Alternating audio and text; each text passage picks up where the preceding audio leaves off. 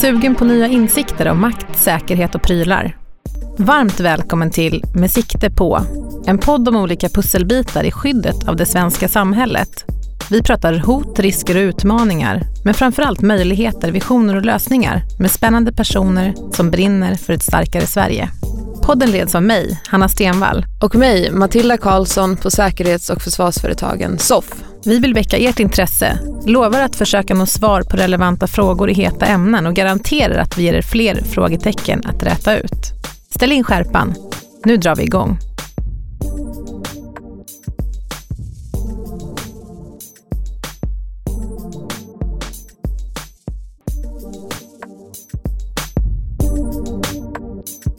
Idag träffar vi Jonas Hysing, nationell kommenderingschef hos polisen och chef för nationella taktiska rådet i NOA, polisens nationella operativa avdelning. Jonas har en lång polisiär erfarenhet i bagaget men har dessutom jobbat som säkerhetskonsult inom näringslivet under en period. Efter terrordådet på Drottninggatan var han en av frontfigurerna i medierna och lyckades förmedla lugn och trygghet i en kaotisk och skrämmande situation.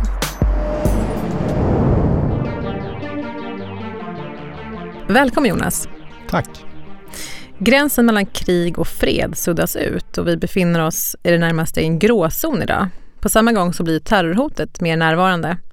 Hur förhåller sig Polismyndigheten till den nya verkligheten? Ja, det är en bra fråga. Eh, en väldigt påtaglig del är ju att vi eh, försöker att få de flesta eh, och allra, allra merparten utav våra medarbetare krigsplacerade inom Polismyndigheten. För om Polismyndigheten ska fungera eh, vid stora påfrestningar och även i ett krigstillstånd, då behöver vi alla våra medarbetare eh, hos oss. Så det är väl en, en av de här mer påtagliga sakerna. Eh, och nu tror jag att vi har med några få undantag de flesta krigsplacerade inom Polismyndigheten utav våra anställda. Ett väldigt konkret exempel på mm. hur man tänker i en ny verklighet helt enkelt. Ja, det är det. Och sen är jag inte helt säker på att, att det är helt nytt. Eh, det är i, i vissa avseenden. Men avseende krig och fred för Polismyndigheten så har vi ju nästintill, nästintill i alla fall, samma arbetsuppgift. Så polismyndighet, för Polismyndighetens del kanske inte eh, den här hybridhotet eh, är allt för dramatiskt rent formellt sett. För vi, vårt uppdrag är att upprätthålla allmän ordning och säkerhet och tillförsäkra allmänheten skydd oavsett. Det ska fungera även vid ofred och krigstillstånd. Så en smart resursplanering helt enkelt. Men behövs det fler poliser? Ja, det behövs fler poliser. Um, dels så har rikspolischefen i budgetunderlaget till regeringen anhållit om medel för fler poliser, fler polisanställda. Och sen har ju nästintill samtliga riksdagspartier eh, åtminstone i den offentliga debatten framhållit att det behövs fler poliser. Och jag delar den uppfattningen också. Du är chef över NTR, Nationella taktiska rådet, som är en del av NOA, Nationella operativa avdelningen. Skulle du vilja förklara lite vad, vad det innebär och vilken roll du har och vad det är ni gör? Um, Nationella operativa avdelningen är ju den enda operativa polisavdelning kan man säga som har ett nationellt ansvar. I övrigt så är Polismyndigheten indelad i geografiska polisregioner där man ansvarar för polisverksamheten eh, i ett geografiskt avgränsat område. NOAs roll är ju dels att organisera eh, centrala resurser, de som är för dyra eller för ehm, som behöver organiseras centralt och kan hjälpa till i alla regioner. Dels är det det och dels är det också ansvar för Eh, metodutveckling. Hur ska vi göra så vi gör ungefär likadant? Det vill säga en mer större enhetlighet i polisarbetet över hela riket och det ansvarar också NOA för. Och mer specifikt då NTR, det nationella taktiska rådet, är en, en liten sektion som har till uppgift att eh, utveckla och bedriva, ha processansvaret kallar vi det för, eh, för terroristbekämpningen inom Polismyndigheten. Det vill säga vi ska inhämta nationella erfarenheter, internationella erfarenheter, omvandla det till konkreta åtgärder. Vad ska poliser och Polismyndigheten göra för att bli bättre på att motverka och hantera terrorism? Eh, och väldigt ofta då i samarbete med Säkerhetspolisen. Och vad gör du på jobbet? Jag är ansvarig och chef för det nationella taktiska rådet. Så jag försöker leda och fördela det och sen emellanåt så får jag också uppdrag som kommenderingschef, eh, nationell kommenderingschef eller kommenderingschef för, för särskilda händelser på NOA. Samverkan är ett buzzword idag. Jag vet att det inte är ditt favoritord. Kan du utveckla lite grann varför du tycker att det kanske inte alltid är ett, det ord som vi borde fokusera på? Eh, jag tycker att man ofta använder samverkan som ett buzzword i diskussioner när man inte har någonting annat att säga faktiskt. Jag tycker att samarbete är ett mycket bättre ord för det är mer konkret. Samverka kan olika rörliga delar göra utan att man överhuvudtaget tar någon hänsyn till varandra. Två kugghjul kan ju samverka om man för dem ihop men det enda de gör är att snurra runt sin egen axel egentligen. Samarbete är mer i form av eh, en, två eh, en såg med två handtag.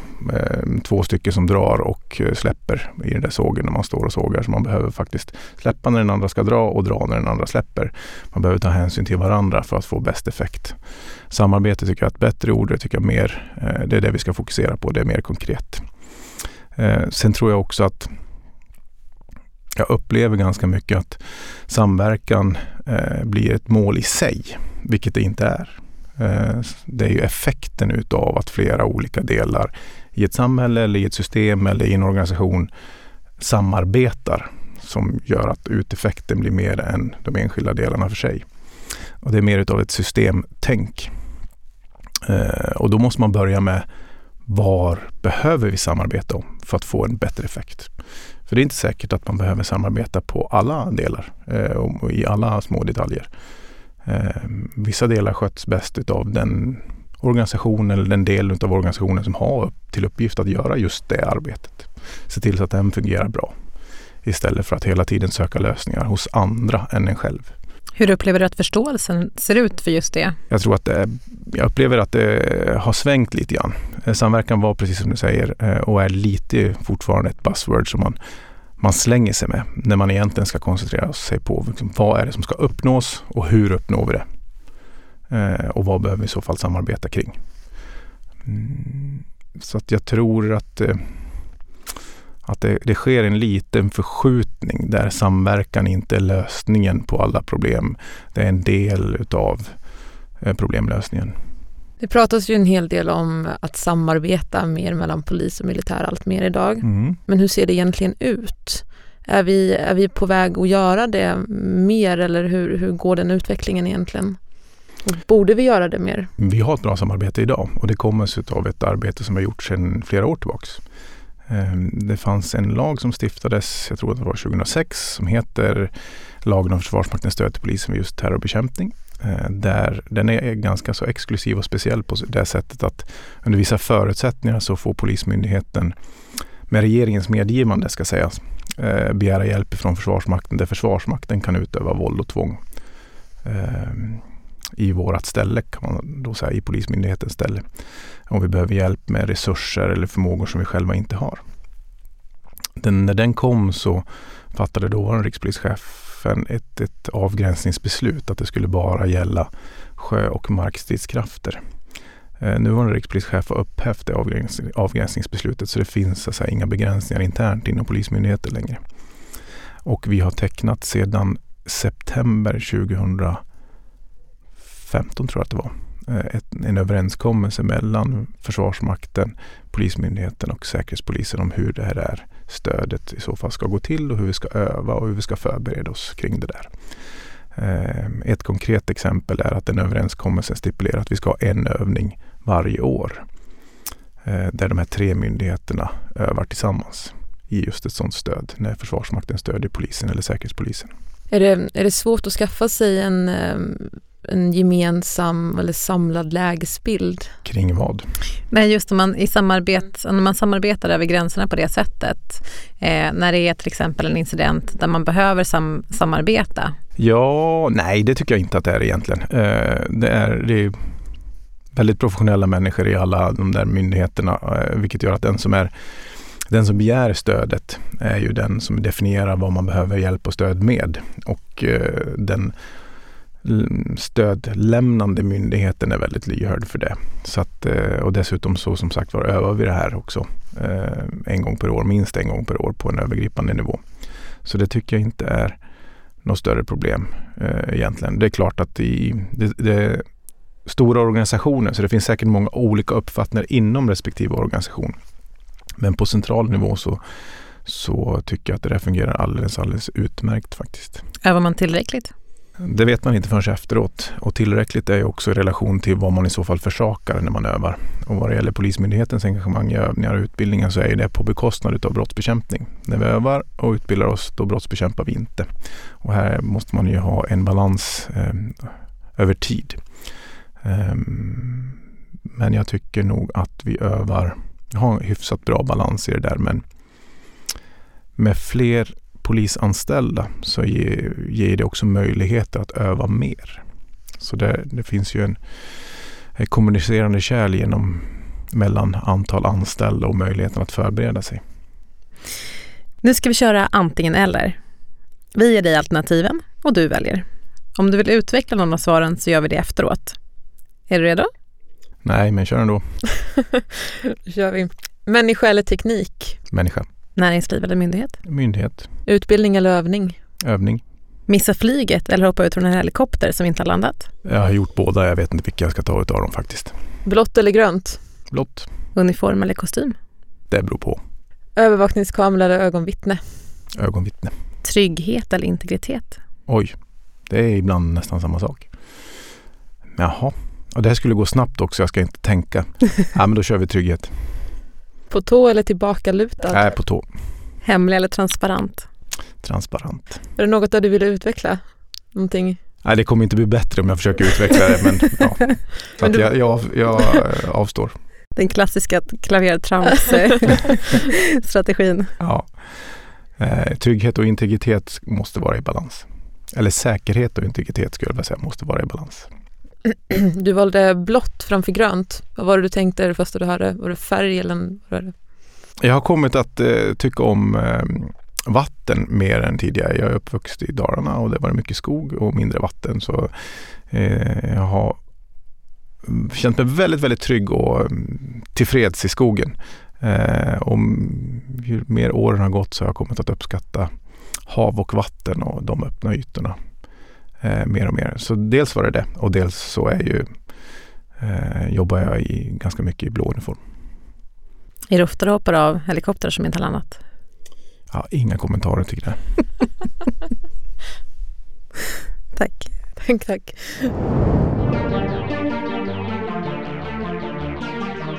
Sjunde april, attacken på Drottninggatan.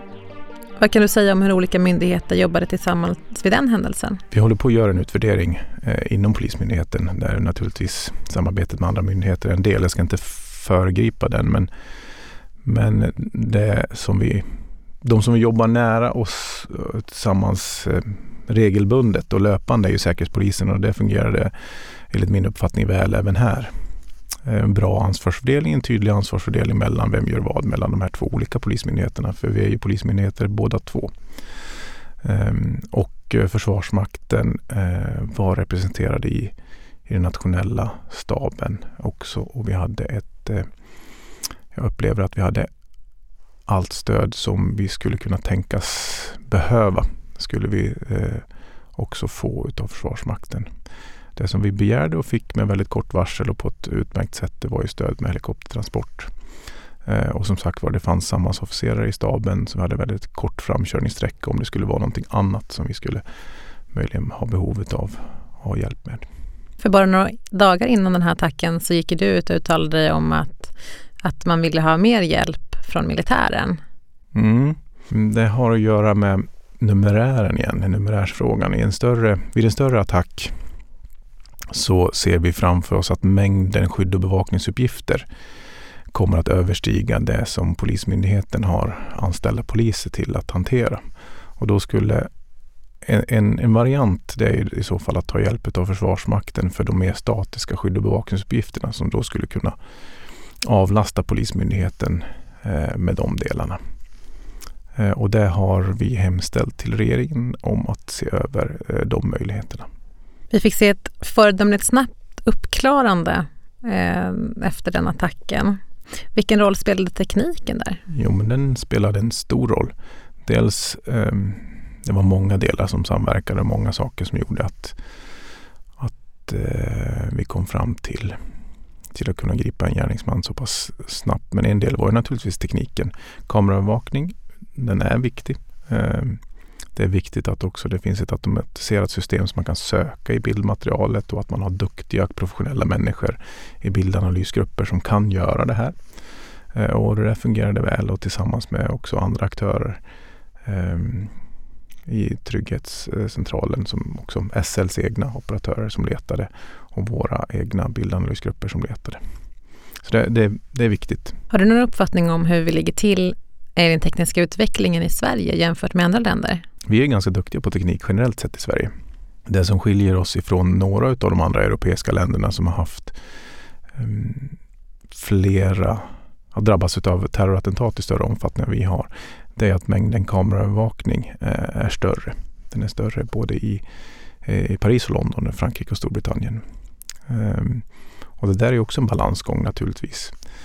Uh, vi eh, från Polismyndighetens sida skulle önska att vi hade möjlighet att eh, Ehm, montera kameror på brottsbelastade ställen, eh, platser för att helt enkelt enklare kunna få lagföring och eh, fällande domar där det är mycket brott.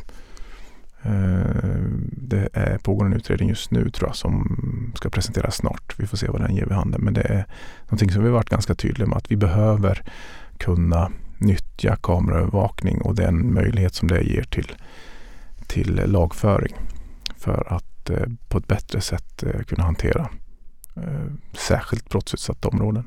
Så förberedelse och övning, det är ju verkligen allt när det kommer till terrorattacker som den som hände på Drottninggatan och vad som har hänt på flera ställen i världen och i Europa senaste tiden. Men hur kan man egentligen förbereda sig inför den här typen av attacker och går det att förbereda sig helt och hållet? Svårt att förbereda sig helt och hållet men det är klart att man kan förbereda sig och det har vi gjort. Vi har ju påbörjat arbetet 2014 redan. Dels så måste man få kunskap kring modus operandi, alltså tillvägagångssättet. Hur gör de? Så man har någon form av bild, eh, kunskap om vad man kan förväntas möta. Eh, och utifrån det så kan man också fundera vad, vad är det i så fall jag kan göra för någonting som enskild polis eller tillsammans med andra. Och det har vi gjort. Eh, vi inhämtar information och erfarenheter från nästan hela världen, i alla fall västvärlden. Vad som har varit framgångsrikt och hur de gör för någonting. Och sen har vi omarbetat det där till utbildningsmaterial, rekommendationer och en del övningar också. Eh, så man kan förbereda sig så gott det går. Ehm, någonting som är väldigt viktigt det är inställningen hos de enskilda poliserna eller de enskilda aktörerna. Ehm, att man faktiskt gör skillnad, att man kan göra skillnad. Även om det är en väldigt våldsam situation. Ehm, och här är det också viktigt att man från våran sida sett i alla fall är på det klara med vad är Polismyndigheten och polisernas uppgift när allmänheten utsätts för så stora risker eller kanske till och med pågående dödligt våld. Så vårt uppdrag är att avbryta det. Se till så att det inte blir värre och se till så att det inte händer ytterligare en gång i en sekundär attack.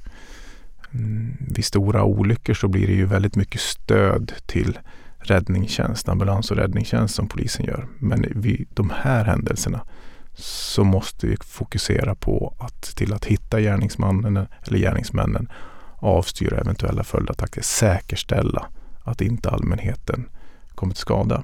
Så vi fokuserar väldigt mycket på gärningsmannen eller gärningsmännen. Hitta dem, se till så att vi griper dem. Hur skulle du säga att um, attacken har påverkat medvetenheten hos svenska folket? Är det så att vi är mer försiktiga nu eller hur, hur upplever du det? Medvetenheten om risken för eh, terrorattentat har ju ökat. Ehm, terrorhotnivån är fortsatt en trea. Det var det både före och är efter attentatet. Men jag, min upplevelse är att medvetenheten om riskerna är, är högre idag än tidigare. Poliserna blev ju verkligen överösta av eh, kärlek och värme och blommor och nallar och massa fina gester eh, direkt efter just för att de, de agerade som de gjorde så himla snabbt och allting gick ju verkligen bra ändå, får man ändå säga. Eh, vad har det betytt för poliskåren? Jag tror att det var väldigt, väldigt uppskattat. Eh, vi är ju inte vana att få varken kramar eller blommor. Ehm, så det är ju otroligt uppskattat när vi får det. Och jag tror att det berodde på att det var så tydligt att enskilda poliser och polisorganisationen som helhet eh, tar risker för allmänhetens säkerhet. Det var poliser som tog stora risker för att allmänheten inte skulle komma till skada. Och det blev väldigt tydligt och väldigt påtagligt. Och det är ingenting som är nytt eller ingenting som faktiskt inte görs varje dag i polisorganisationen över hela vårt land. Ehm, så jag vill gärna tro också att många av de här rosorna och blommorna var, var tillägnade eh, alla de poliser som inte var involverade i just själva händelsen på Drottninggatan utan runt om i vårt avlånga land. Eh, som faktiskt eh, går till jobbet varje dag fast man får sten kastad på sig i allmänhetens tjänst för allmänhetens säkerhet. Så ehm, det var otroligt uppskattat på ett sätt som jag aldrig varit med om tidigare. Och det kommer nog att ligga kvar länge hos väldigt många poliser. Varmt om hjärtat. Vad väcker det för känslor hos dig? Um, ja men det är alltid trevligt att, uh, att allmänheten ser uh, de ansträngningar som så många polisanställda gör varje dag. Uh, för allmänheten, för, för allas vår säkerhet. Det är, ja, det är det är, det är jobbigare att, att eh, fortsätta att jobba utan att någon ser det. Nu såg väldigt många det och det blev väldigt tydligt och det gör ju naturligtvis att det är lättare att gå till jobbet. Ni sitter ju på betydligt mer information om de hot och risker som finns i samhället idag inom Polismyndigheten eller inom, inom Polismyndigheterna får man väl säga då. Är du rädd? Nej. Det pratas mycket om att eh, folk, när folk blir rädda så har terrorn vunnit. Men finns det en poäng med en viss grad av rädsla? Jag tror att eh, det offentliga Sverige måste naturligtvis hantera den här grova brottsligheten med beslutsamhet, eh, väl avvägt naturligtvis, men ändå med fasthet och beslutsamhet. Enskilda människor har ju naturligtvis rätt till sina egna känslor och måste få vara både förbannade och rädda och ja, vad man nu vill vad man nu känner för någonting. Ehm, och vaksamhet är bra. Eh, och rädsla är ju en, naturlig instinkt hos människan också. Eh, som gör att vi hanterar farliga situationer instinktivt. Eh, och det där är ju någonting som, som säkert beteendevetare och andra kan, kan utveckla betydligt bättre än jag. Men, men man ska inte vara rädd för att människor faktiskt kan känna en viss form av rädsla i farliga situationer. Det vore väldigt märkligt annars. Och dessutom så tycker jag att Eh, det visar sig vid nästan alla sådana här allvarliga händelser att all, de allra, allra flesta människor de beter sig väldigt rationellt. Det vill säga de tar sig fort ifrån det som är farligt eller det som kan vara farligt. Det är väldigt rationellt och väldigt logiskt och väldigt bra. Eh, så jag eh, hör ju inte till de som, som tycker och förfasas över att, eh, att människor är irrationella i de här eh, situationerna. Det är ganska få som är det. Mm. Hur har polisens roll i samhället förändrats i och med bland annat den tekniska och digitala utvecklingen som, som egentligen har exploderat? Ja, rollen tror jag inte har förändrats någonting. Den ligger fast eh, i, i, polislagen. Men däremot så har förutsättningarna förändrats ganska mycket. Eh, en, en, stor del utav bedrägerier och annan brottslighet sker idag i det digitala rummet istället för i, i det fysiska rummet vilket ställer helt andra krav på polisen och Polismyndigheten. Eh, en del utav eh, brottsforumen eller initieringen utav brottet sker i eh, bortom gränser, bortom landsgränser och, och, andra gränser. Vilket gör att det också ställer andra krav på, eh, på polisarbetet idag än vad det gjorde tidigare. Finns det en risk att myndigheterna hamnar på efterkälken när utvecklingen till stor del sker i näringslivet? Ja, det är ju ganska mycket som, är, som påverkar om, om en myndighet eller ett offentligt organ är i takt med tiden. Liksom det är dels är det lagstiftning och sen är det den egna uppfattningen om, om uppdraget eller om uppdraget har förändrats eller ska förändras i takt med tiden eller om det ska vara kvar. Plus den tekniska utvecklingen. Ehm, så det, det, finns flera saker där. Jag tror egentligen inte att, att det, om den tekniska utvecklingen bedrivs i näringslivet så tror jag att det är ganska så bra för näringslivet är ofta snabbare än, än myndigheterna på det. Vilket gör att eh, det finns skäl till att eh, det finns goda skäl till att det är allt som oftast faktiskt köpa från hyllan snarare än att utveckla själv. Vi har ju pratat om näringsliv och myndigheter i symbios tidigare. Vilken roll spelar företagen eh, i skyddet av det svenska samhället? Men eh, det tror jag är någonting som eh, som man ibland, om man är offentliganställd, glömmer bort. Att eh, samhället består av betydligt mer än det offentliga eh, delen av samhället. Ganska stor del av samhället är faktiskt privat och eh, näringslivet är en stor del utav det. Ehm, och de allra flesta, eller väldigt många människor jobbar och, och eh, har sin vardag inte i offentliga institutioner utan någon annanstans. Och vårt uppdrag är ju att tillförsäkra allmänheten skydd oavsett var. Eh, så att jag tror att, eh, att på det hela taget så eh, behöver man tänka offentligt, privat och offentligt i att man faktiskt kan eh, samarbeta och det behöver inte vara målkonflikter i alla delar. Det finns säkert saker och områden där eh, ehm, där så att säga, allmänhetens bästa ändå på något vis blir sluteffekten. Eh, om man eh, pratar lite grann med varandra. Med risk för att det blir hönan eller ägget, men eh, din bakgrund och att du faktiskt har, har varit inne i näringslivet under en period, vad spelar den? Jag vet inte, men för min egen del så var det ju väldigt nyttigt för mig. Jag hade bara varit offentliganställd innan så det var jättenyttigt att få vara på den andra sidan om man får uttrycka sig så. Och dessutom så har det, nu när jag är i det offentliga igen, eh, så eh, har det skänkt mig lite trygghet kring, eh, kring samarbetet och samverkan och mina kontakter med, med olika delar i det privata näringslivet. Jag, jag är lite tryggare i den delen. Jag tycker inte att det är så himla konstigt och märkvärdigt egentligen. Är det kanske ett utbyte som skulle behövas i större utsträckning? Det är svårt att avgöra. Det där får ju... Ja, ja, överhuvudtaget om man tittar på... Det finns andra länder som har andra traditioner kring det där. Um, och eh, det finns för och nackdelar med det. Men jag tror i alla fall att uh, den offent det offentliga Sverige behöver också prata med det privata Sverige naturligtvis i skyddet kring våra medborgare. För det är ingenting som någon av oss klarar helt själv utan vi måste nog faktiskt dra lite strå till stacken allihopa. Hur har utvecklingen och synen på det sett ut de senaste åren tycker du? Ja, jag kan ju bara prata för mig själv men jag tycker att det har blivit eh, eh en större förståelse för att det finns egentligen ingen aktör i samhället som, som klarar av eh, skyddet av varken Sverige eller, eller allmänheten helt själv. Utan det är många olika delar som behöver, eh, behöver ja, dra sitt strå till stacken egentligen. Eller man behöver prata med varandra för att det inte ska motverka varandra. Sen har man olika uppdrag och man har olika mål och målsättningar. Eh, och vet man om det så brukar det inte vara några större konstigheter i alla fall. Höll du på att säga samverka? Ja, jag höll på att göra det, men jag drog tillbaka det ganska snabbt. Jag märkte att jag sa det en gång också. Det, jag vet inte, det, jag tar tillbaka det. noterades.